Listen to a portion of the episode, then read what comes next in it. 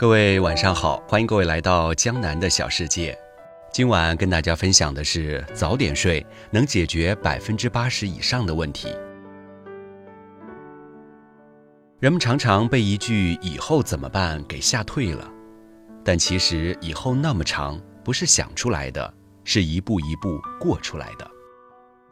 这句话说给我的一位读者瑶瑶听，同时也说给我自己听。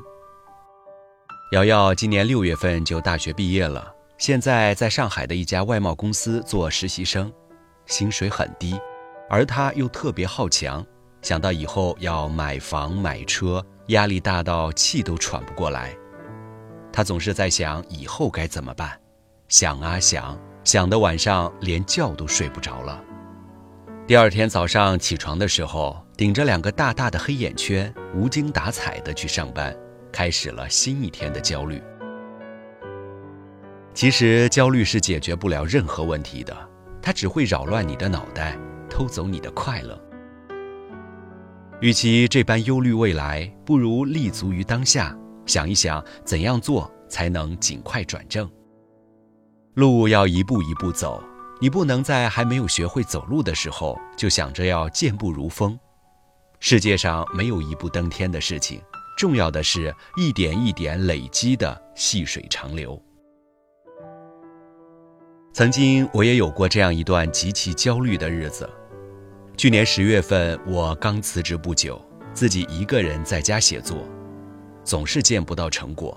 明明觉得已经很努力了，但还是不如意，于是就整晚整晚睡不着，往床上一躺，思维瞬间变得活跃，天马行空的什么都想。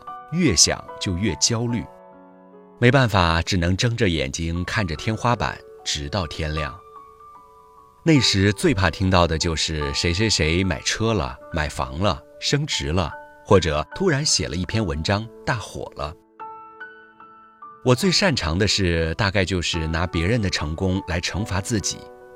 别人越是成功，我就越是觉得自己不行，真的一点信心都没有。这种情况大概持续了两周，当我意识到这样不行的时候，就试着转移自己的注意力，选择去跑步。每天下午五点准时换运动服出去跑步，直到满身大汗的时候才回来。然后我发现，回家往床上一躺，很快就睡着了。原来从焦虑到不焦虑，这中间的转折点无非就是两个字：早睡。当我第一次意识到这一点的时候，内心格外欣喜。也是在早睡以后，我的焦虑一点一点的开始减轻了，注意力也慢慢的由发现问题向解决问题的方向转移。以前我总是焦虑，可是却从来没有想过为什么焦虑，总是觉得自己不如别人，却没有想过原因。当别人在努力的时候，自己躺在沙发床上发呆。能做出成绩，那才是奇怪呢。其实我最大的问题就是懒而不自知，知而不能改，改而不能恒。明白了这一点，我就开始静下心来，深耕文章内容，找出很多成功的案例，挨个跟自己失败的案例对比分析，一一记录下来，再各个击破。人有时候真的很容易就把自己原谅了。举个例子，当我们得不到一个好的结果时，我们就说意义在于过程；可是当过程也背叛我们的时候，我们又把眼光投向了结果，安慰自己说：既然结果都一样，何必在乎过程？你看，你那么擅长给自己找借口，却从来不真的发现问题、解决问题，从不肯踏踏实实的付诸行动，完了还要去抱怨天不随人愿。那你过不好这一生，是真的运气不好，还是付出的不够多呢？很多时候，我们都活得太着急了，欲望很多，野心很大，真正沉下心来去做事的却又太少太少。村上春树说：“有限的目标能让人生变得简洁，而我们的人生之所以那么沉重繁复，就是因为我们给自己定的目标太多，也太远了。”总是忧虑以后该怎么办，却从来不愿在当下做出改变。别总说未来遥不可及，你现在最应该做的就是早睡早起。谁是最漂亮、最善良、最美？谁是最诱惑、最扑朔迷离？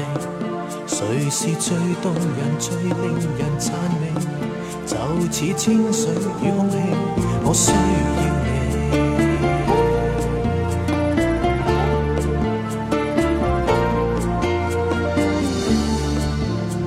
你偏偏要偏喜爱不羁，长夜痛快地转换你阵地，仿佛每晚完全没有结尾，就算天崩也不管，不去理。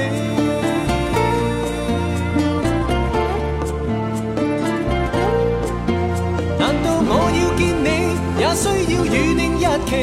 只可尽个午餐，却不要入夜起飞。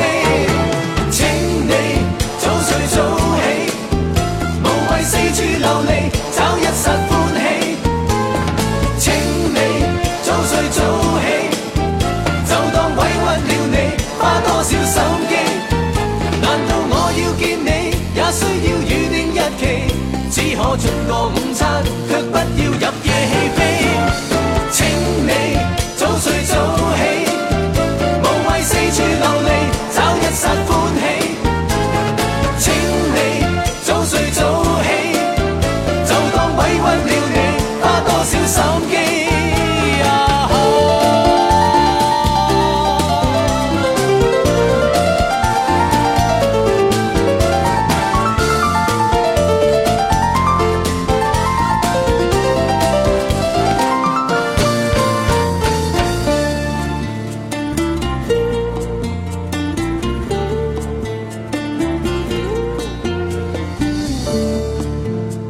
你偏偏要偏喜爱不羁，长夜痛快地转换你枕的，仿佛每晚完全没有结尾。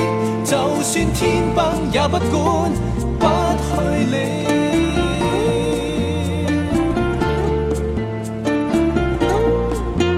难道我要见你也需要预定日期？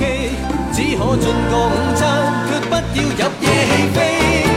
请你早睡早起，无谓四处流离找一刹欢喜。请你早睡早起，就当委屈了你，花多少心机？难道我要见你也需要预定日期？只可进个午餐，却不要入夜。